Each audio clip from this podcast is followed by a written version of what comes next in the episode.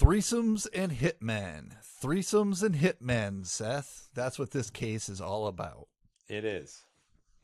Also, a doctor doing harm. So I haven't decided which title I'm going with yet, but uh, those are the two titles that I thought of when I saw this case. So let's go ahead and get into our um, usual case details like we always do. All right. So let's in, uh, swap. You start with technology.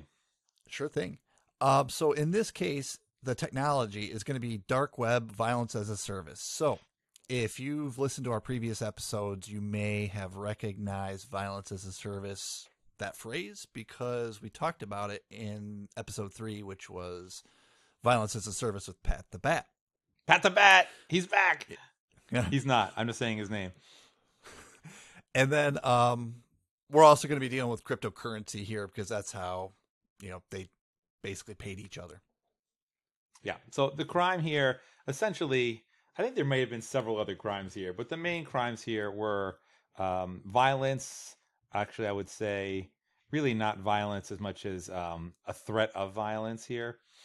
Uh, and similarly, um, so let's call it, you know, the legal term would be um, uh, conspiracy to commit, as well as conspiracy to commit kidnapping.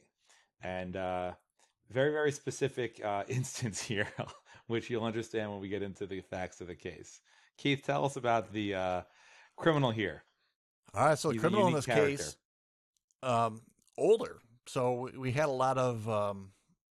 the younger generation in our first few episodes. Here we have a fifty-six-year-old physician, neonatology. I probably mispronounced that, but it, I'm, as I understand it, that's basically uh, working with babies and pediatrics. But this criminal also had a dark side. Yeah, and just as an aside, Keith and I are both parents. Um, I have a twins, and uh, I, I had to work very closely with the neonatologist because they're, I guess, generally a higher risk birth. And you know, my experience is anyone that works with kids, babies in a hospital are like literal angels, right? Both the nurses and, of course, the doctors. So to have somebody here who was such a opposite of that was um, quite jarring, quite honestly. So uh, we'll learn more about uh, our doctor subject here in a bit. So the victims here were very interesting. So one was a former coworker, and then the other was an ex-wife. Now, what's interesting about the ex-wife is they shared a girlfriend, and she ended up being a witness. So you kind of have three different characters here, um, in addition to our doctor here. You have the girlfriend, you have the wife, and then you have the witness. And we'll make sure that we're talking about the right people because they all were directly involved in the case here. And Keith, why this case? So this case, I thought it was interesting because even though doctors are supposed to do no harm, this one was ready to do harm. So sit back and enjoy episode ten of eCrimeBytes.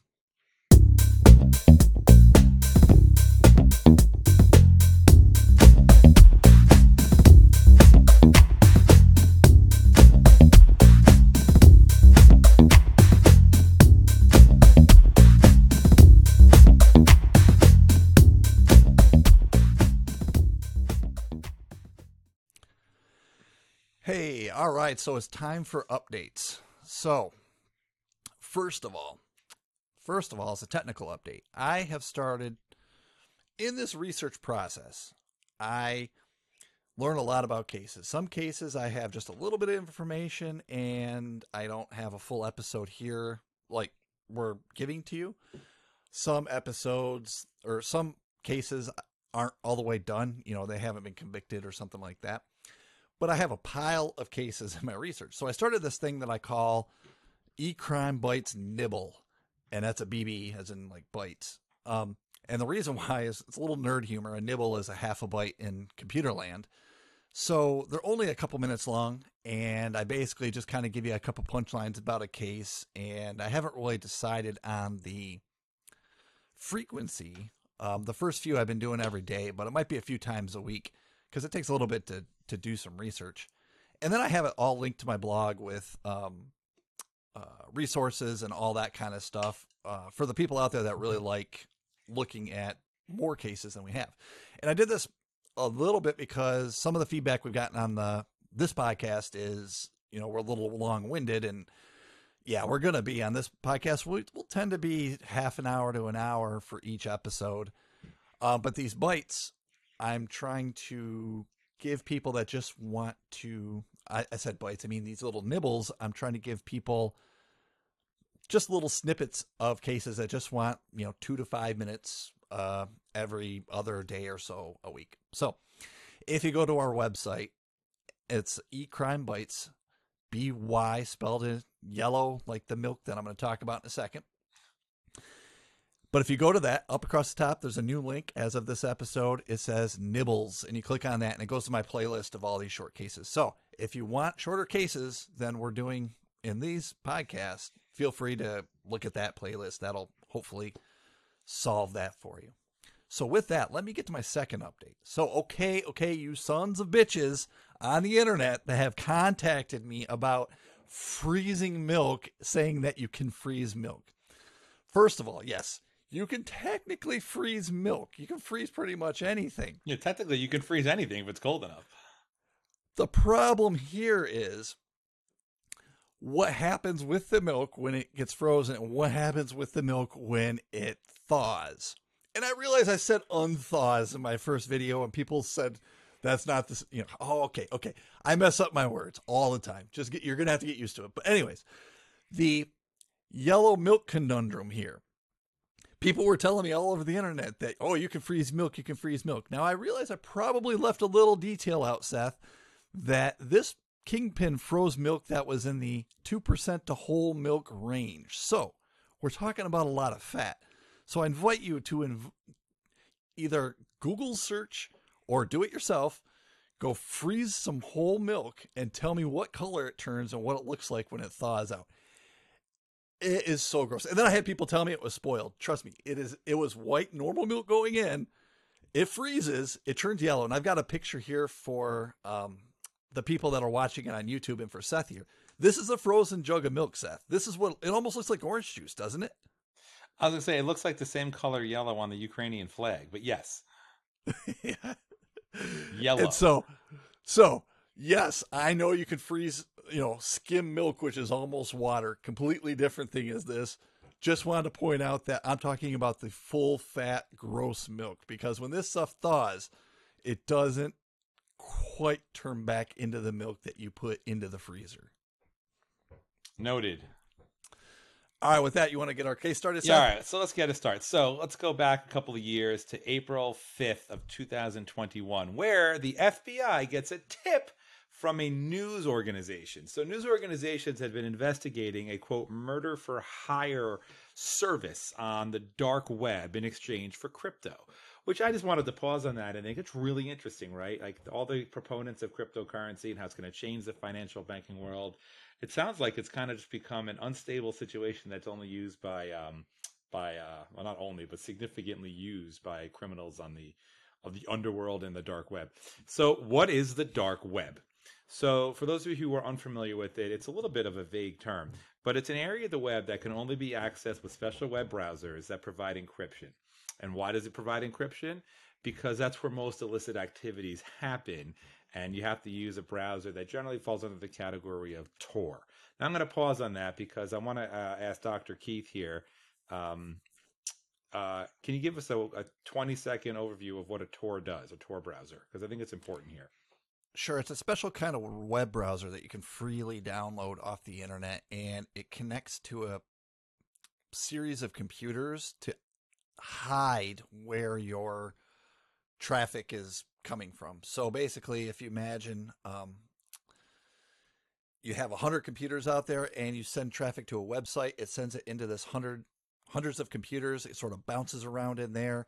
And then if you're going to the internet, it will come out one of those and then access whatever it is you're accessing on the internet. But there are also services inside Tor itself. So um, these services that we're talking about in this case sound like it's actually on this Tor network. Thank you, Keith. So we'll come back to that because it does form the basis of how our, our subject here attempted to commit his crimes. So the F B I finds that there was a user named Scar two one five, and we're going to come back to that because there's a bit of a pattern here. Uh, Scar two fifteen was communicating with several representatives from dark websites to hire someone to harm two different people out in Spokane, Washington state.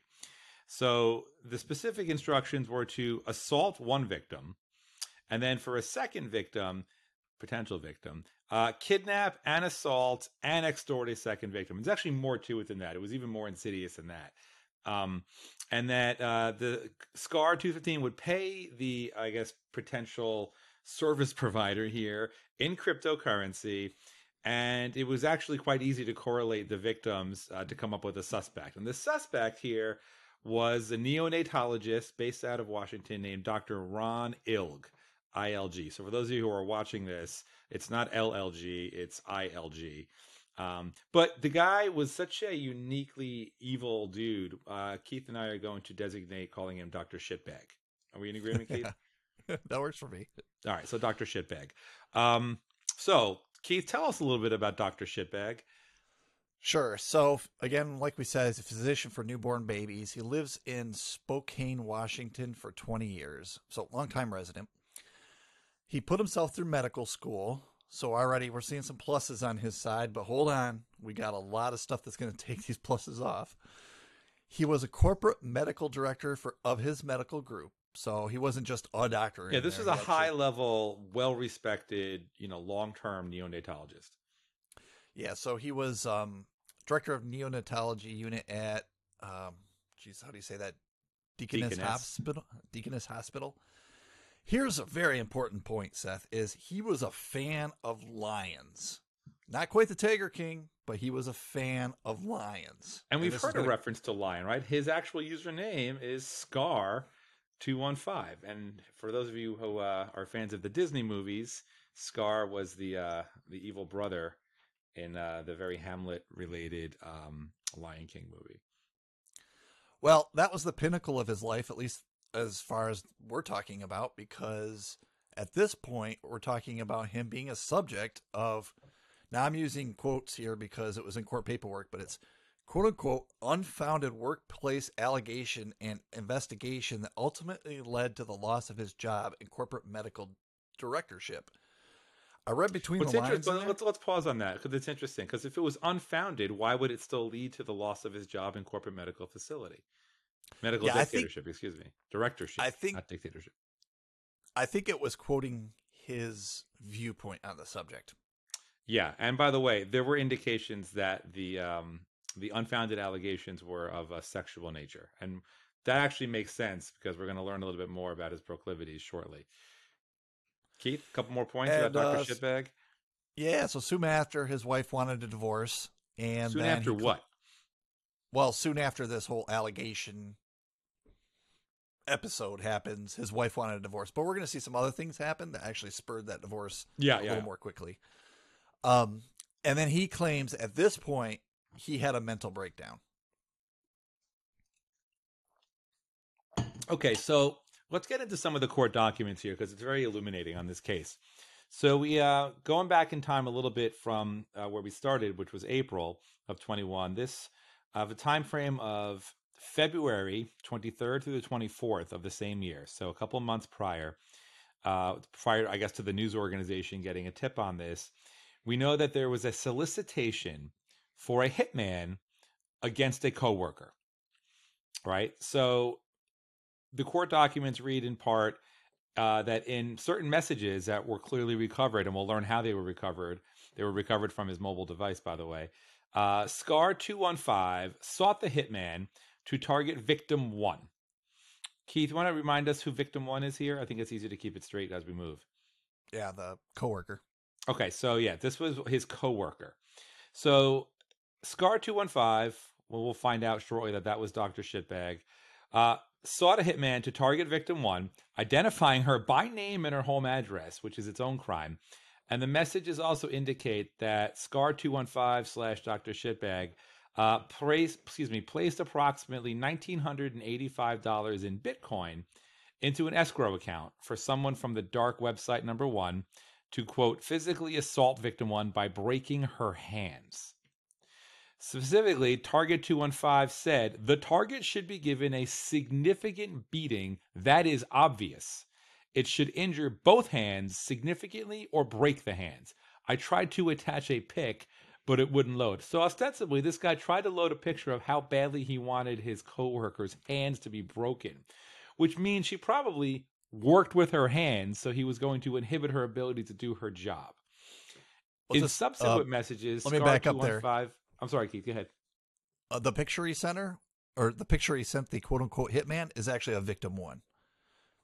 So basically, he gave the yeah he gave the information of victim one to the hitman, including the picture of victim Got it. one. So in subsequent messages between Scar two fifteen and an administrator for dark website number one, we never actually got the name of the website, um, Doctor Ilg, or Doctor Shitbag, again requested a hit on victim one, identifying her by name and address. Uh, he also sent an internet link to a picture of victim one. So what's interesting here is a hitman generally indicates, at least to my knowledge, is someone to murder somebody. Um, I guess I'm not sure what the technical term other than thug is to hire somebody to injure somebody. But I guess he wanted to hire one guy to cover both um, both of his potential victims. Let's move on, Keith. Yep. So that is victim one. Now we're the court paperwork starts to say victim two. So you start doing some research and looking through the court paperwork, and victim two ends up being the doctor's estranged wife. So now we have two victims, victim one being the coworker, which I got to pause for a second because we didn't say it. But if it's a coworker, I'm, if I remember correctly, the coworker is a doctor. So breaking a doctor's hands is pretty much screwing up that person's livelihood. And right. Specifically if they work in a neonatology unit. Yeah. And that's, that was his way of getting back for, yeah. Basically, what was, there's a reason why we're calling him Doctor Shitbag. That was an extremely aggressive thing to do. So now, the next month, in March and April of twenty twenty-one, he starts looking around and putting Bitcoin in escrow on the same or the same series of dark web websites to hire a hitman to kidnap. This, this blows my mind. I got to stop for a second. To kidnap, assault, drug, and extort his ex-wife. Well, and in right in the messages, he says this is the victim, which is his ex-wife, by name, address, work location, and then he starts going on and um, starts talking about the violent acts that he wants. Yeah, and it's to extremely, do. extremely. specific as to what he wants to have happen to her. So, and I mean, I Keith, you know, in reviewing the slides for this, it looked like it was extremely repetitive. It almost like he was like he literally had written out on a on a Word document or text file the specific acts he wanted committed against his ex-wife and kept copying and pasting them over and over again. Yeah, and let me, I'll I'll go ahead and take this next one because he, he starts. It's not only her; it's her father and her pet dog too. And yeah, and her pet dog. And by the way, and, my family and I have been on a John Wick marathon, so we really are taking that very seriously. And you're going to see, I uh, see indications about a son in here too. So it's not, it's pretty, he, he's, he's threatening everybody he can threaten. So some of these things that he talks about, he says, now this case, we have a lot of communication from him, and I'm going to try to read the interesting snippets and skip over what's not interesting. So it's worth reading this one, though. This one's really good. Yeah. So at this point, Scar, so the doctor, says, I need a rush job for next week. I need the target kidnapped for five to seven days. While being held, she is given at least seven doses of heroin. She is also strongly persuaded to do a few things within weeks. One, stop. So he's he's doing a list now. One, stop all court proceedings. Two, return to your husband and the chaos you created. Three, tell absolutely no one about this. Also, the team should plant heroin and use needles with her D N A inside. After about seven days, she is returned to her home. And he continues. So let's just pause on that. I, this is, we got a lot to unpack on this. I, I ought to just break this down because I was reading this. I was like, holy shit. So let's be clear. He was hiring a hitman to kidnap his wife, make sure that while she was kidnapped, they were constantly giving her heroin. And then on top of that, making sure that they were planting heroin on her wherever she was staying, because they were clearly estranged, and make sure that there were needles that had her D N A in it to make it clear that she's a junkie and that she needs to be strongly persuaded after this is over of about seven days-ish, maybe six, maybe nine days. He was clearly open. She should be returned to go home and not to talk about this situation at all. I mean, it was really such a a, um, a specific set of instructions, and he, he stuck to it, because there's several instances of him communicating this specific set of requests to the administrator or to the hitman directly. And, and the thing is, is we could stop the episode here and go, hey, that was a crazy episode, right? Yeah. We're all That's crazy shit. See you next week. Hold on, because he gets even crazier. So let me continue. So he goes on to... He's like venting now at this point. He says the target, meaning his ex-wife, destroyed two families and walked away as if she did nothing. I want the... Now let's pause. Hold on. I'm sorry. Let's pause on this, because this is, he said two families, right? And we're going to figure out what he meant by that. It's not as, uh, it's, it's more interesting than you might think from just the statement. Yeah. He says, I want the target kidnapped for seven days already. Holy crap. Seven days.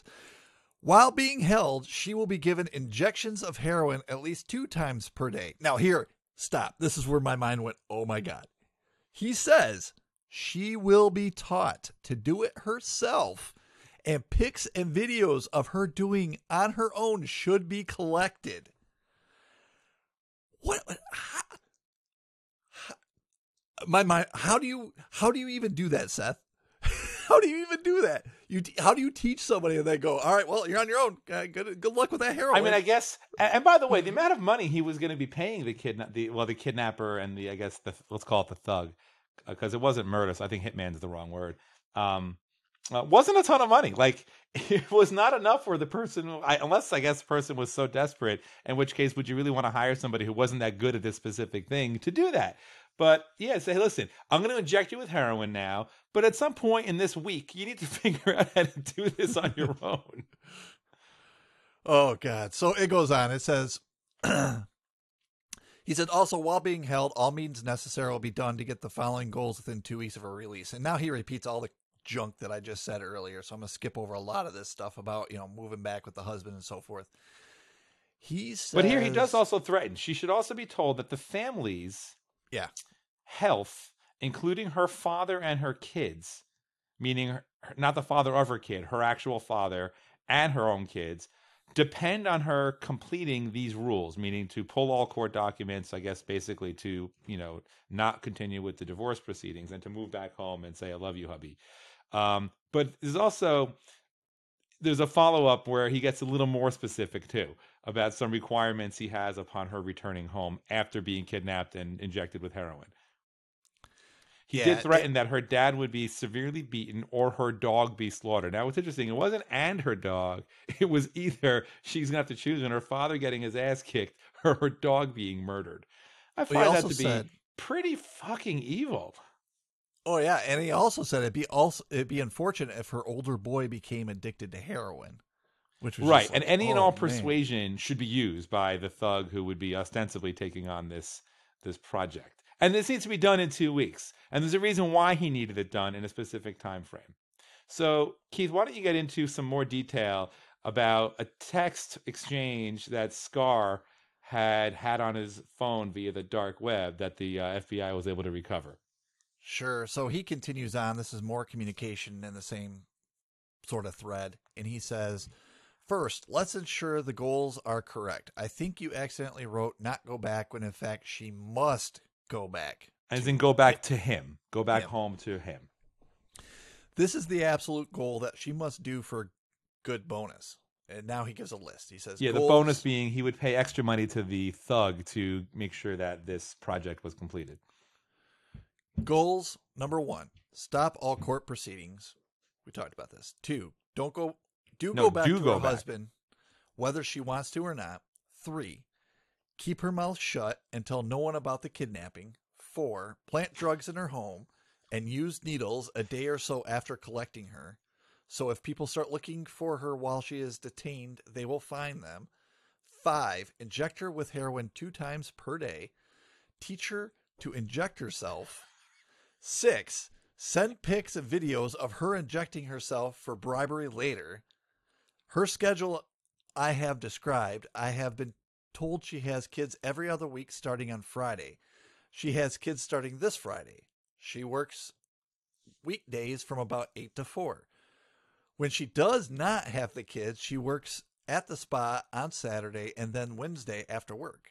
I will use the external escrow, which meaning he's going to put some money up somewhere for this.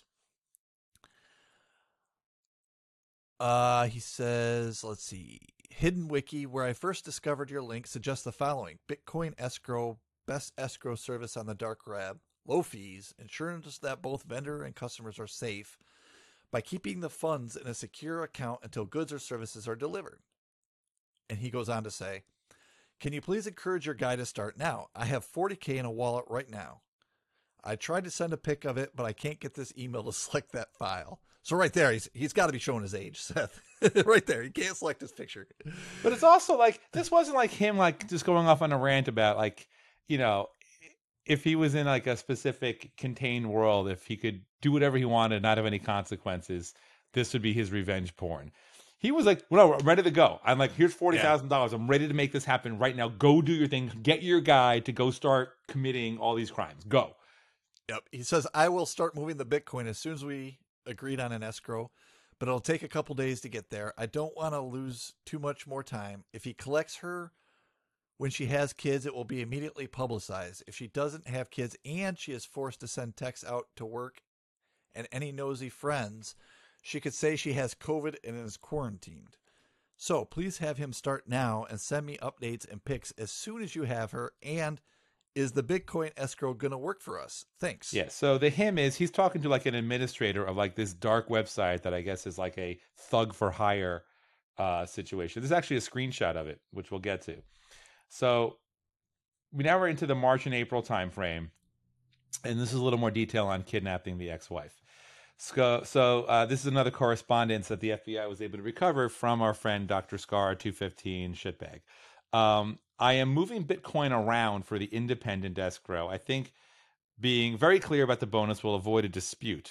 I'm not sure what the dispute would be over, meaning, I guess, whether or not they did or did not meet the requirements, you know, of all the different things that he kept listing. He did, so didn't inject her twice a day, I guess. I, I don't right, know. right. There's only one time he got her to get heroin, and he didn't inject, he didn't show her how to do it.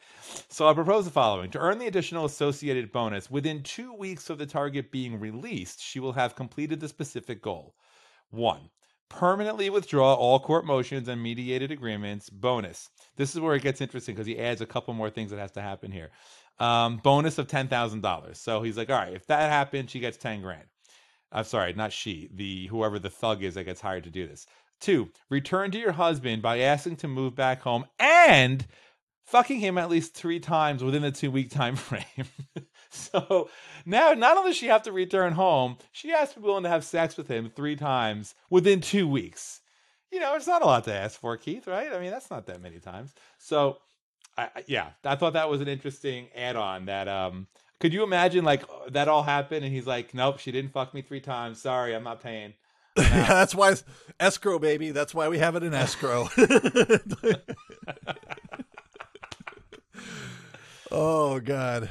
Oh, so yeah, he, he continues on, and he, I'm not going to read every single thing here, but he basically, all the things that we talked about with injecting her with heroin and planting drugs and scattering needles around and all that stuff, he's got prices on everything. It's ten thousand dollars for this, five thousand dollars for that, another five thousand dollars for this. So all those tasks that he was talking about to the thug earlier, that we were just talking about, now he's got like a he's got prices of like what they make as a bonus if they include all these extra things.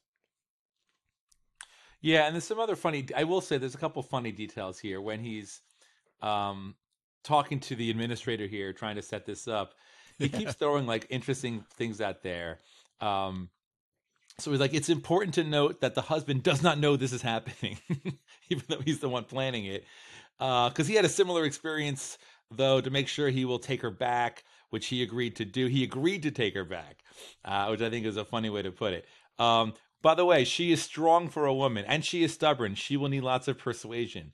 And she will say yes when she is thinking, fuck no. So after she is released, a way to continue to encourage her would be a good idea.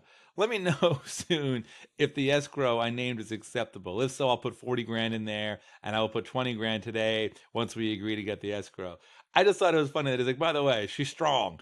Uh, and you need to really persuade her to do this. I, I, I don't know. I found that whole thing very, very amusing. Horrifying, but amusing. Yeah. All right, so, so continuing. Yeah, go, go ahead, Seth.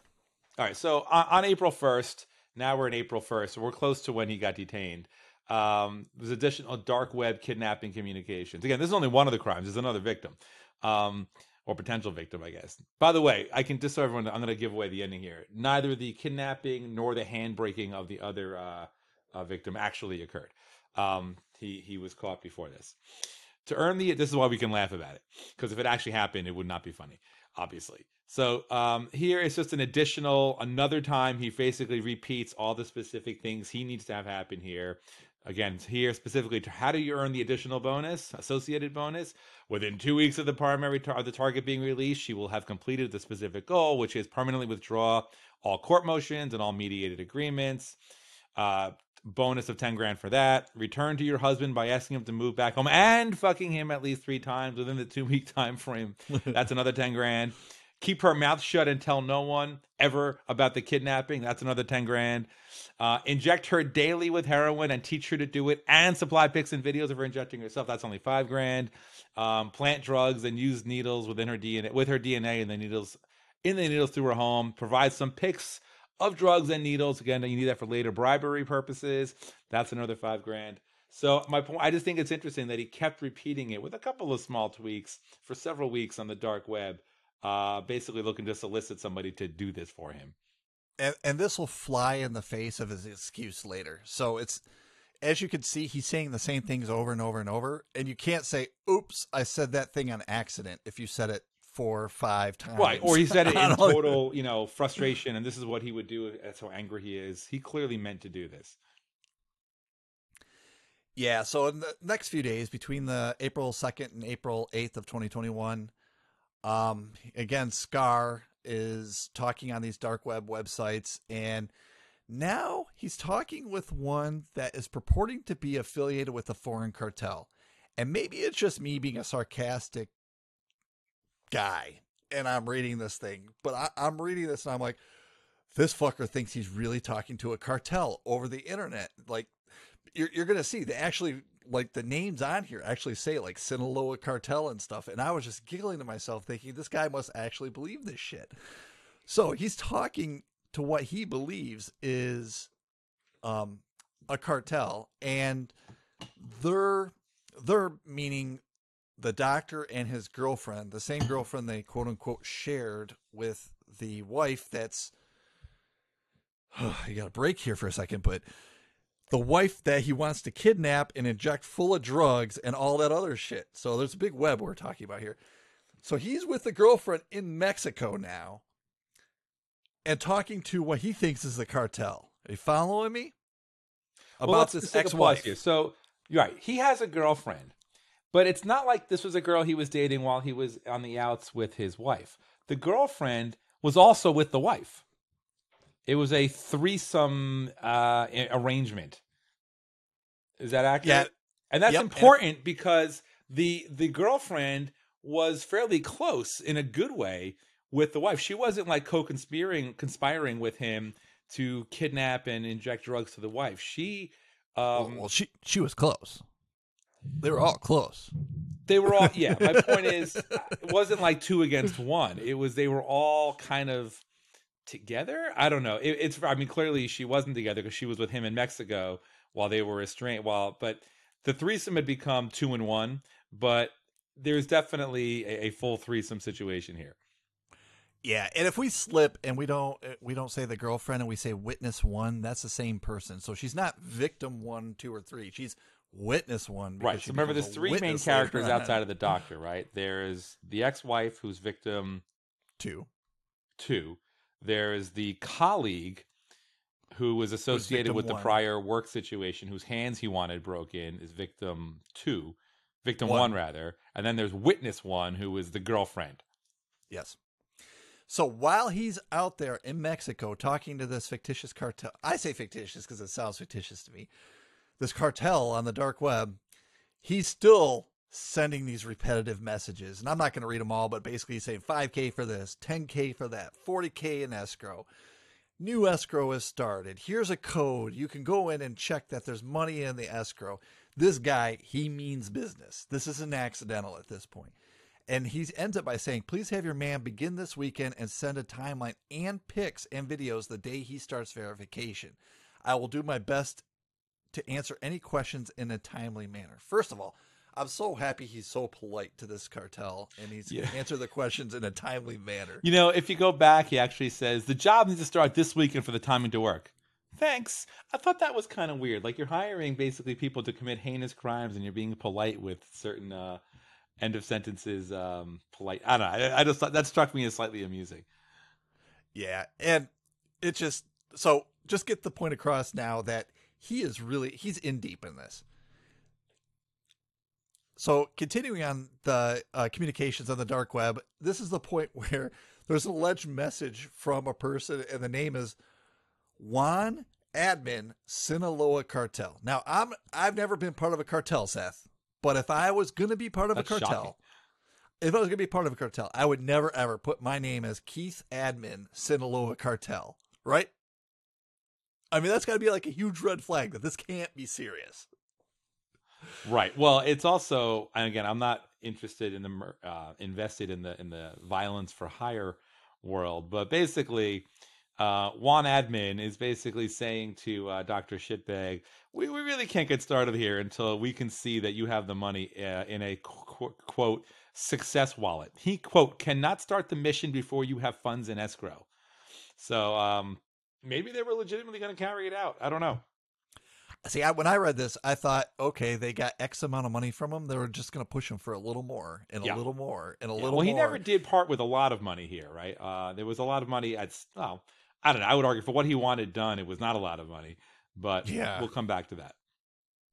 Yeah. So at this point, he thinks he's talking to the Sinaloa cartel to have his ex-wife drugged and kidnapped. Well, kidnapped and then drugged. Let's put it in the right order, Keith. Yeah, there's a whole lot of drugging, a whole lot of kidnapping with yeah. his ex-wife. Yeah, yeah, for sure. Um, let's see. I don't want it to be too repetitive here, but he continues on to talk about the five K he's going to put into escrow.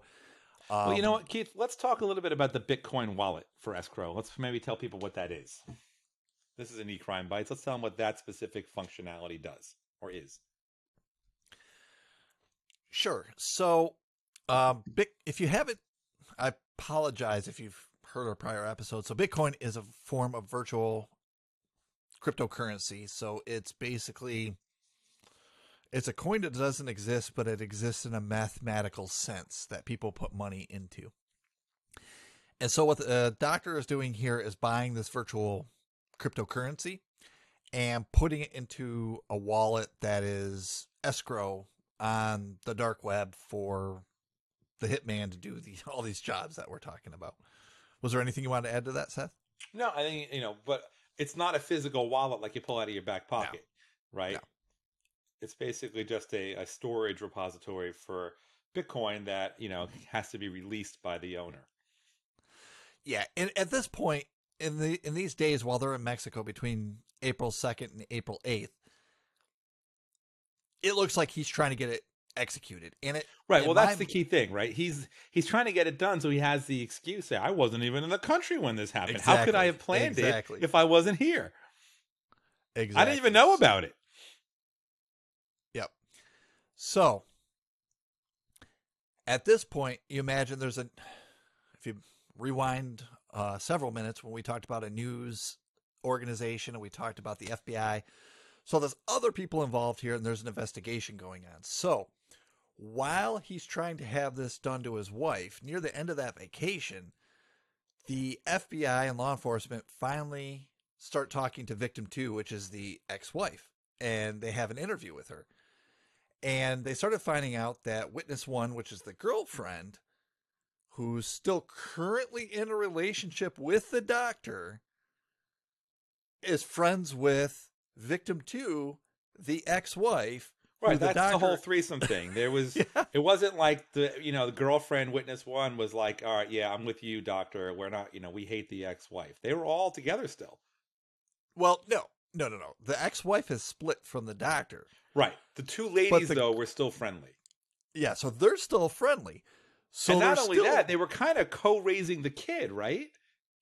I don't recall with that one, but you can imagine with um, the doctor here is trying to put money in an escrow to have his ex-wife kidnapped and drugged. And here's the wit here's the girlfriend communicating with her, saying things like, um, yeah, let's read the text messages. I couldn't read it. I think we need to blow it up. It was too small for my eyes. Yep. Let me lean in here a little bit. So uh, it says, um,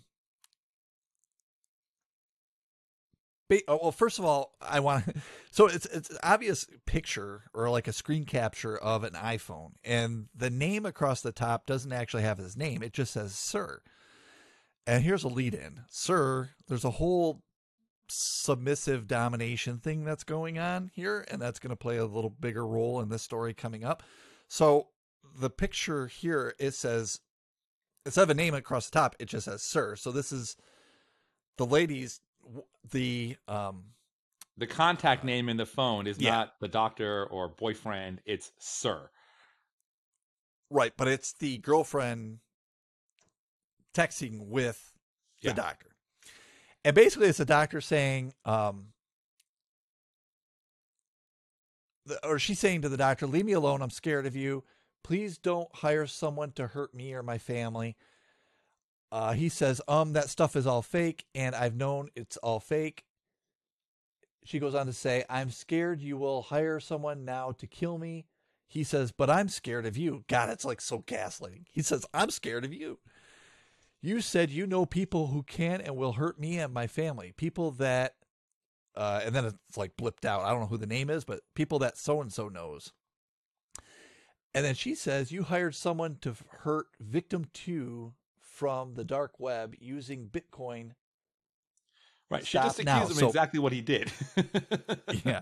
So basically he told, he must've told her about this plan. And now she's scared for her safety. And she's saying, I'm scared because you did this to your ex-wife too. And actually, and look at his response. His response is great. That's on the right side, Keith. Uh, yes, that's absolutely did not. That's a lie.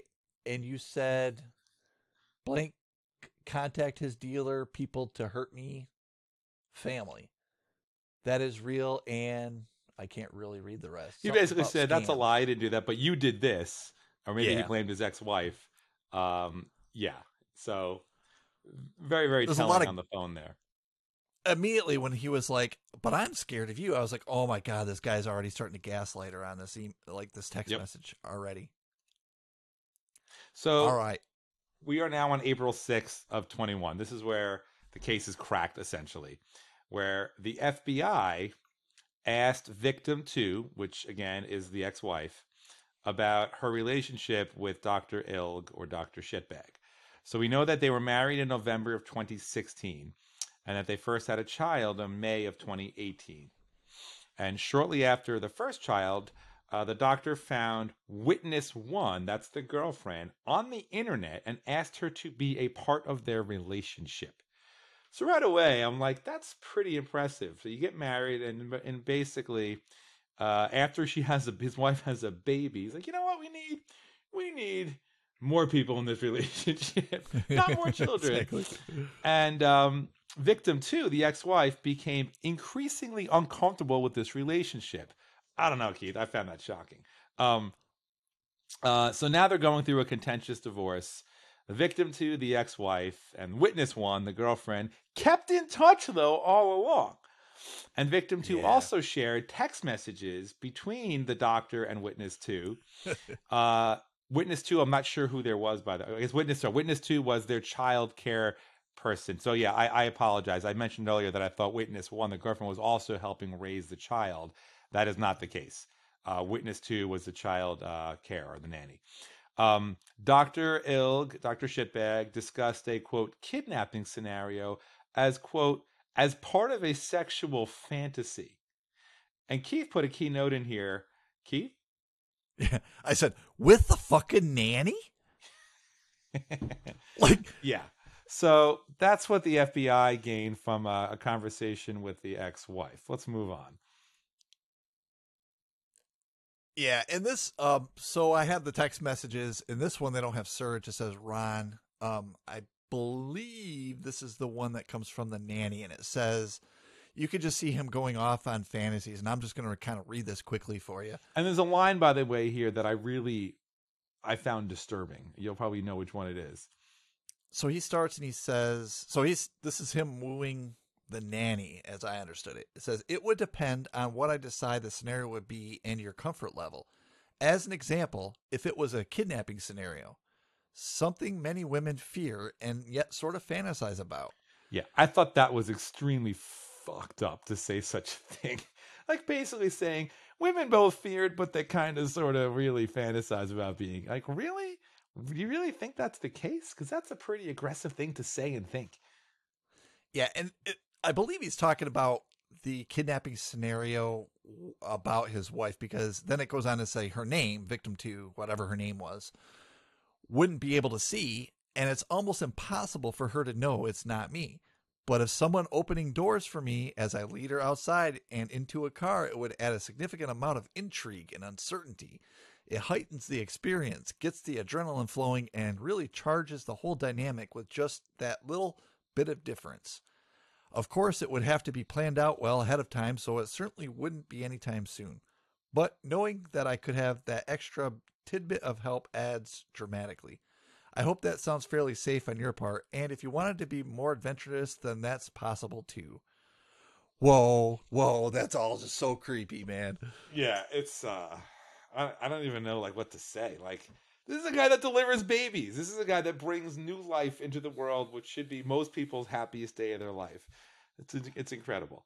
And now he's on to the nanny, talking about his wife that way. Oh, jeez. All right, well, there's more. There's more. Yeah, so uh, the next day, after April sixth, April seventh, the F B I interviews victim one. So victim one is his coworker who he wanted to have uh, her hands broken. So we have a court document that reads, on April seventh, twenty twenty-one, I, as in law enforcement, uh, F B I, participated in an interview with victim one, for whom Doctor Ilg, Doctor Shitbag, solicited a hitman to physically assault by breaking her hands. Victim one explained that she previously worked for Doctor Ilg for several years and that he did not like her, possibly because he thought she had something to do with a complaint that was filed against him. Victim one surmised that Ilg may have faulted her for him not obtaining a position at another hospital in the region where she currently works. So on or around November of twenty twenty, the doctor reached out to victim one regarding employment and to, quote, bury the hatchet. But victim one did not respond. So based on the interview with victim one, Ilg's alleged animosity towards victim one appears to have provided a motive for Ilg to hire someone to hire her, excuse me, to harm her. Yeah. And if we switch to the, let's see, this would be the next day, it'd be April eighth of twenty twenty-one. Eight. We now have the girlfriend then sending texts to the ex-wife again. And she says, same strange stuff has been has happened while we have been here. And she's talking about Mexico. Yeah, her trip to Mexico. I need to, right. I need to talk to you ASAP when we get back. And, you know, the the basically the F B I, once they put the, the text messages and everything together, realized that, you know, this was the week that they were in Mexico and he was trying to have his ex-wife uh, kidnapped. By the way, witness one here, the girlfriend, wasn't really a good person here. If she was that concerned for the wife or ex-wife, she might have called her and be like, they're going to fucking kidnap you. You need to get out of town or call the police right away. Texting her saying, some strange things have been happening. We'll talk when I get back. doesn't really relay the seriousness of what Doctor Uh, Shitbag was actually trying to do that she clearly knew about. She didn't even say lock your doors, man. She specifically knew about it. She said he's hiring people on the dark web to kidnap. She might not have known they were going to drug her two times a day, but she clearly knew this was going on. So she was no hero here. Yeah. So if you've been, if you've seen our prior episodes, you know that there can be some analysis on Bitcoin addresses, and the the F B I did they did that in this case too. So we talked about him putting money into these escrow accounts with Bitcoin wallets and so forth. And if you've never experienced this technology, don't really get caught up in the details here. Just imagine, instead of having a physical coin going into a physical wallet, we have this virtual coin, which is sort of a, a mathematical number, go into this virtual wallet, which is another mathematical number, and then it gets assigned to a person through sort of like an online bank. It's a, a cryptocurrency company. Uh, Coinbase is one of them, and it's the one that, that's also in this case. And we talked a lot about Coinbase in our first few episodes. So what the F B I did is they went in and they... Um, did an analysis on the Bitcoin and matched up the numbers, matched up all the messages that they have repetitive of him saying, you know, X amount of money for this, X amount of money for that in this wallet and that wallet. And they did this analysis and put it in a nice um, Excel spreadsheet and basically showed the correlation. So with Coinbase though, Seth, if you remember with Coinbase in, gosh, what was it? Episode one, the community. And I think it was Plugwalk Joe. There were a couple Coinbase episodes where the F B I and law enforcement can go to Coinbase and get a lot of good info from Coinbase. Yeah, like they have a, yeah, they have a warrant or an affidavit. Uh, yeah, they can get it, and they did. Yep. Uh, like driver's license pictures, um, names, uh, bank account information, and so forth. And so they did. They looked at the Bitcoin wallet addresses. They traced it back to Coinbase. They use their investigative tools with um, subpoenas and so forth to get the information. Well, the funds associated with the transactions, um, yep. and they have the hashes, which were outlined, um, were clearly associated with the account number in Coinbase under his name. He didn't use an alias. He used his name. And because a lot of these, a lot of these financial companies that will hold virtual cryptocurrency for you, the, well, Coinbase is sort of on the up and up, you know, they're not, a lot of people use Coinbase, so they require things like pictures of your driver's license and all that kind of stuff. So it's a lot harder to fake that data than it would be to fake a, you know, a Google email account, for instance. So they have his phone number, his email address, his social security number, because with these cryptocurrency accounts, if you start making money, Uncle Sam wants to get a chunk of it and you have to report your taxes, right? So all this stuff kind of plays back in together. Well, Coinbase has his true identity. When the F B I uh, went and served their court order on it, got the doctor's information, and it's just another one of those points in the evidence to show that uh, this doctor was actually part of this whole scheme, or these many schemes that we're talking about on the internet. And by the way, Keith, what would you pay to, uh, or what kind of funds would you requ- would you require, given that you're a hitman in your spare time, Um, to kidnap, drug, uh, and assault somebody? How much would you think that was worth? My God, I would I would think for a seven day period. Jeez, I mean, a seven day period, you got to be looking at at least ten k a day, at least ten k a day. So well, how about like fifty six thousand three hundred eight dollars? Because that's what he had put into escrow for both crimes, right? For both victims. For the handbraking and for the much more involved kidnapping, drugging, making sure that she's released, has sex with him, all that nonsense. Um, I thought that was kind of a shockingly low number. I thought the bonus of five thousand dollars for teaching her how to inject herself with heroin, that seems like a very hard task for only five thousand dollars. That should have been like twenty thousand dollars right there. Maybe kidnapping her, five thousand dollars.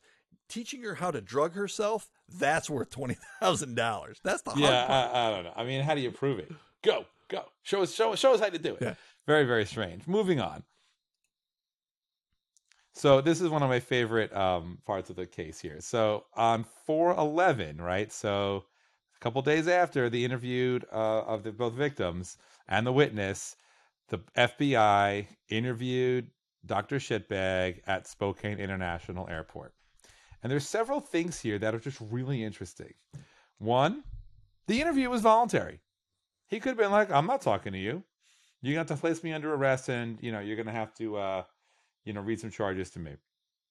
Two, he admitted to using the dark web to hire hitmen. He admitted to using, quote, scar to something. He admitted to the threesome with himself, victim two and witness one. He admitted to using a specific phone, a specific phone called a track phone to contact a hitman on the dark web, but he claimed that the phone was used, uh, excuse me, the phone was tossed into a pool by witness one, thinking that he used it to talk to other women. I could see that. To, I right. could see that with this dude. This dude, like, trying to hit on the nanny. This dude's, this guy's hitting on everybody. This, I could just see her. Well, think about like, it. If he left F his wife phone. after she had a baby for, you know, by basically didn't leave her, but by saying we need to add, you know, another lady into this mix, what's to think that he wouldn't want to do something more than that and keep moving? Because he clearly was nothing but net prior to this, right? Um, he admitted to transferring Bitcoin cryptocurrency from his Coinbase dot com account to sites on the dark web related to the hitman. By the way, he was never under arrest. They were like, hey, man. And uh, he claimed the hitman was a method of suicide, so his funds could flow to witness one because it would look like an accident instead of a... That was his alibi. Well, I wasn't hiring somebody to do anything bad to other people. I was going to hire them to kill me and make it look like a suicide. And this is why it was important to get in there, why it was so repetitive, because there was nothing in there that he said, I want you to do something to me anywhere in there. Right.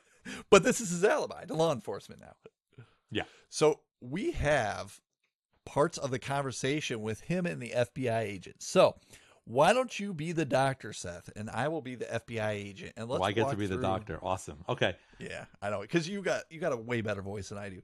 So let me be the F B I agent, and the F B I agent's name is Special Agent Parker.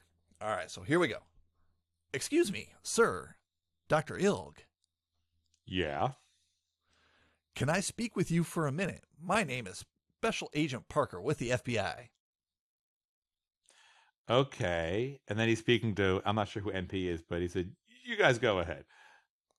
Uh, that's the uh, girlfriend, I believe. It is. Okay. Because they were, but he's, they were coming. I guess, well, did he have his kid with him? Because he said plural guys. That's what threw me. It's irrelevant to this. Yeah, possibly. I, I know they were coming back from Mexico, though. So it was like, you know, he basically gets off a plane and is like, oh, my God, I'm speaking with F B I agents. All right. So then the uh, agent says, could we visit with you in here? And I imagine it's like some interview room in the airport somewhere. Right. So Doctor Ilg says, sure. And then the agent says, come on in here if you would. So before I go, should I have a lawyer? I watch a lot of true crime episodes of just stuff on T V, Seth, and this is like every criminal says this, and then they just go start talking to him. And like, if you're going to mention you need a lawyer, just stop, stop talking. If you say, should I need a lawyer? Just stop talking. But not this guy. He continues. So now um, the special agent says, that's always up to you. That's your call. Yeah. You're here of your own will. Yeah. If you ever want to get up and walk out, you're free to do that. But I, you know, we can't give legal advice.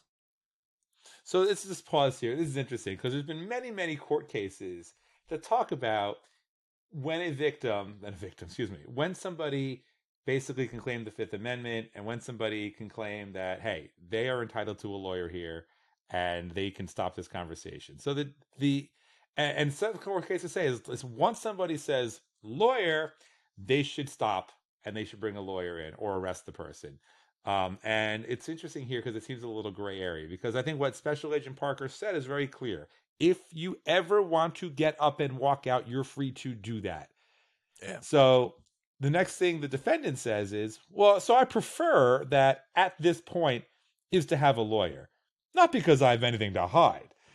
And some would argue that the special agents should have just stopped at that point, but they also made it clear he's free to walk out whenever he wants. So it's a little bit of a legal gray area, I would say. Anyway, let's continue. Yeah, so at this point, the, the agent drops a bomb on him. He says, with that, we do have a warrant for your personal device, meaning his cell phones his phone. or iPads and stuff like that.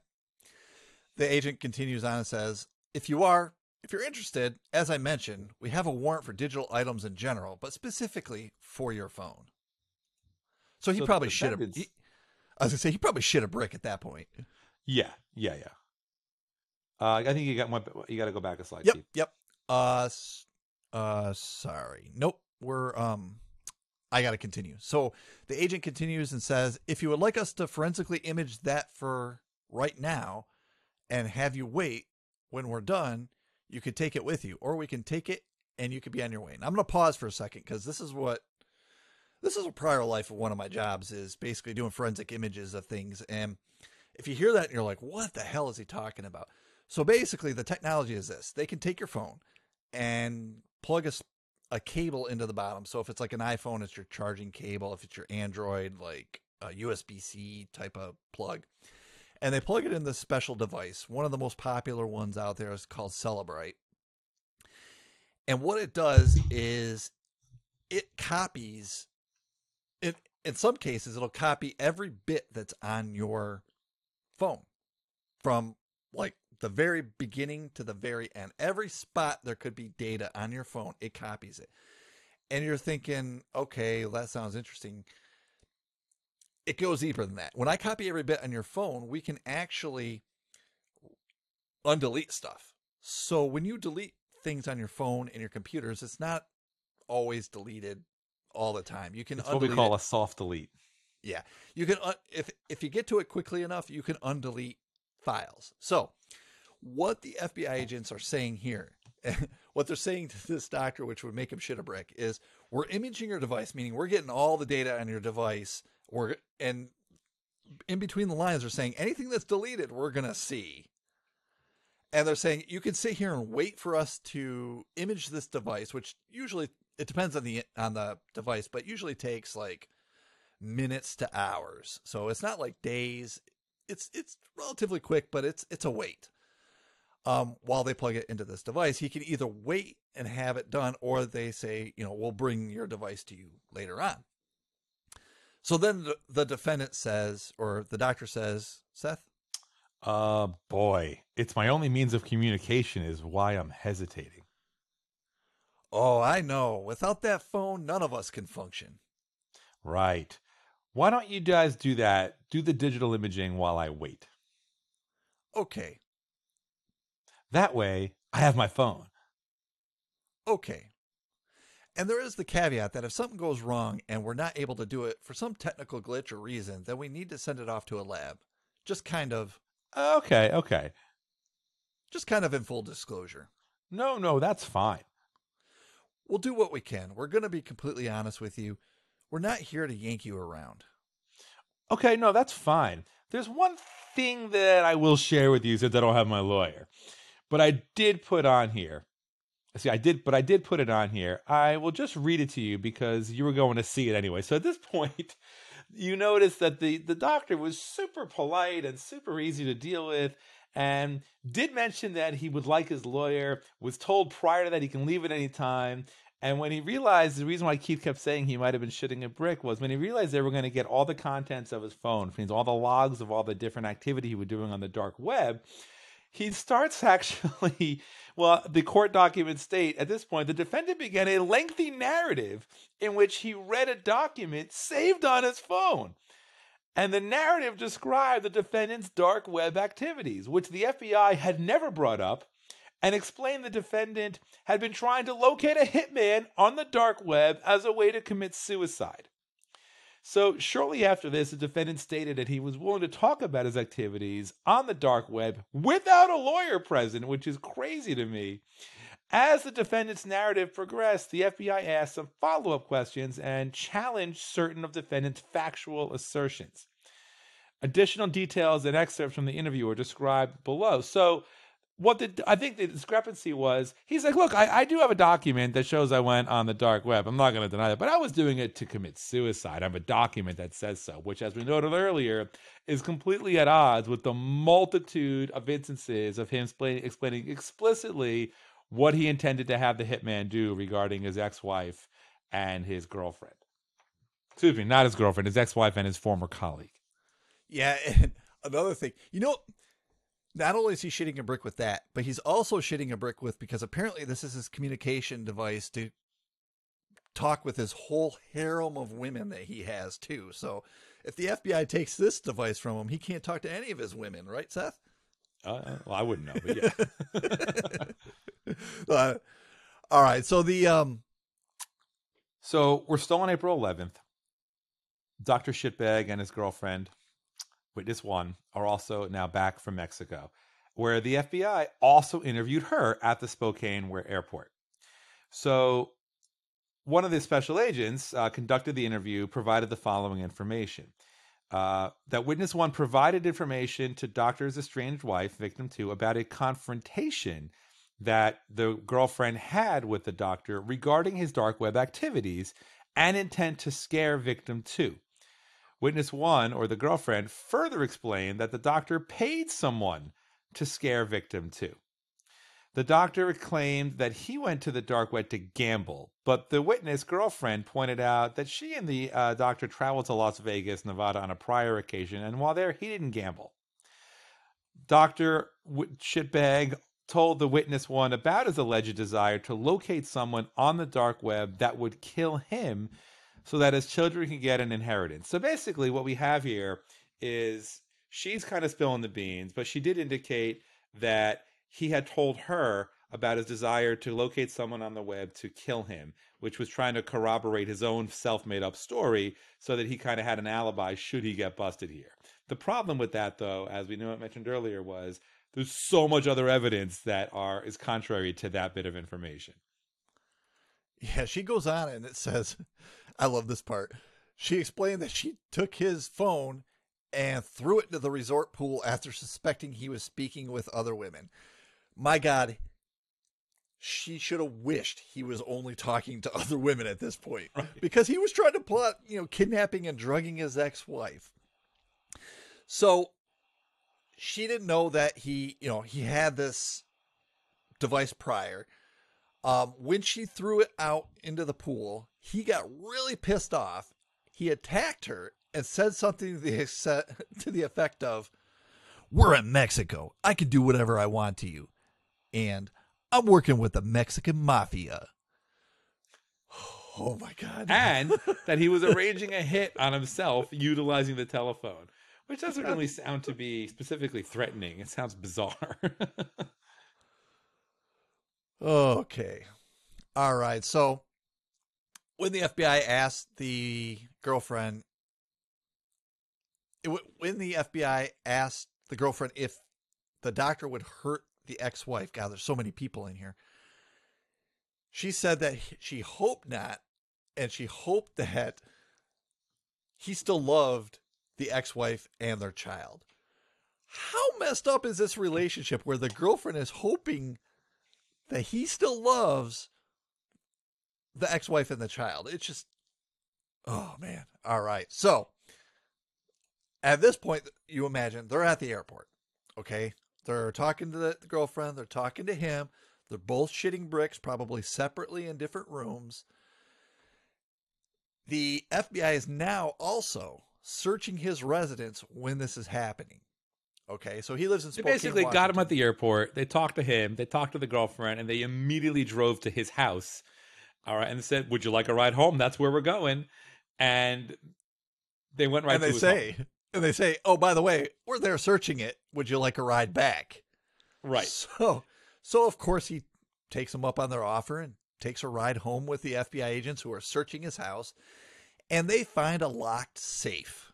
Okay. How, so they're the F B I, right? So the F B I could probably pop at the safe if they wanted to, but not in this case. In this case, it requires a fingerprint to open it.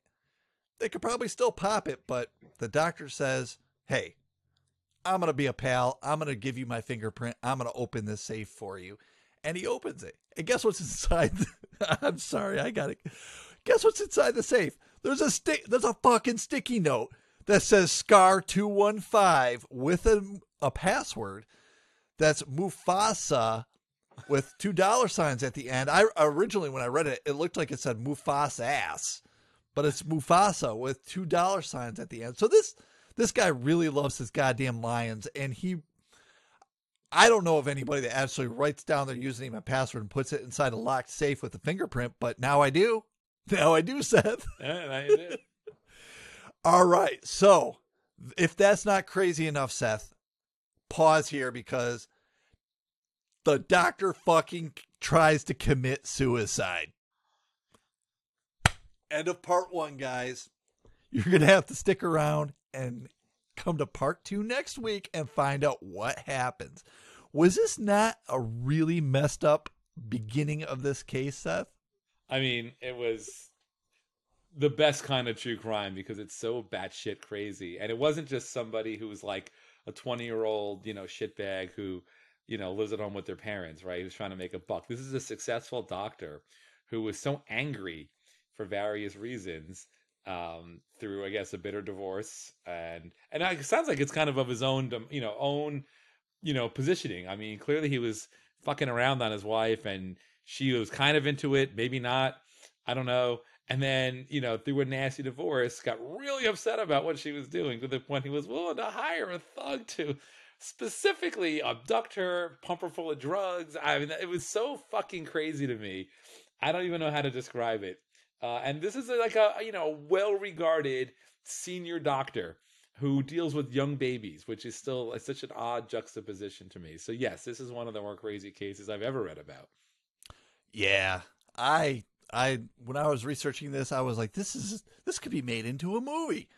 So I don't want to give away what's going to happen in the end here. And please don't go on the internet and research this, because we've got a second half of what actually happens to this doctor. But I just want to, at this point, tell you how you can reach us. So if you want to go to our website, it's just eCrimeBytes, E C R I M E B Y as in yellow milk, T E S dot com. And if you look across the top, we got tons and tons of links. I've got the links to the nibbles. I've got links to all our social media accounts. I've got links to everything. So go explore.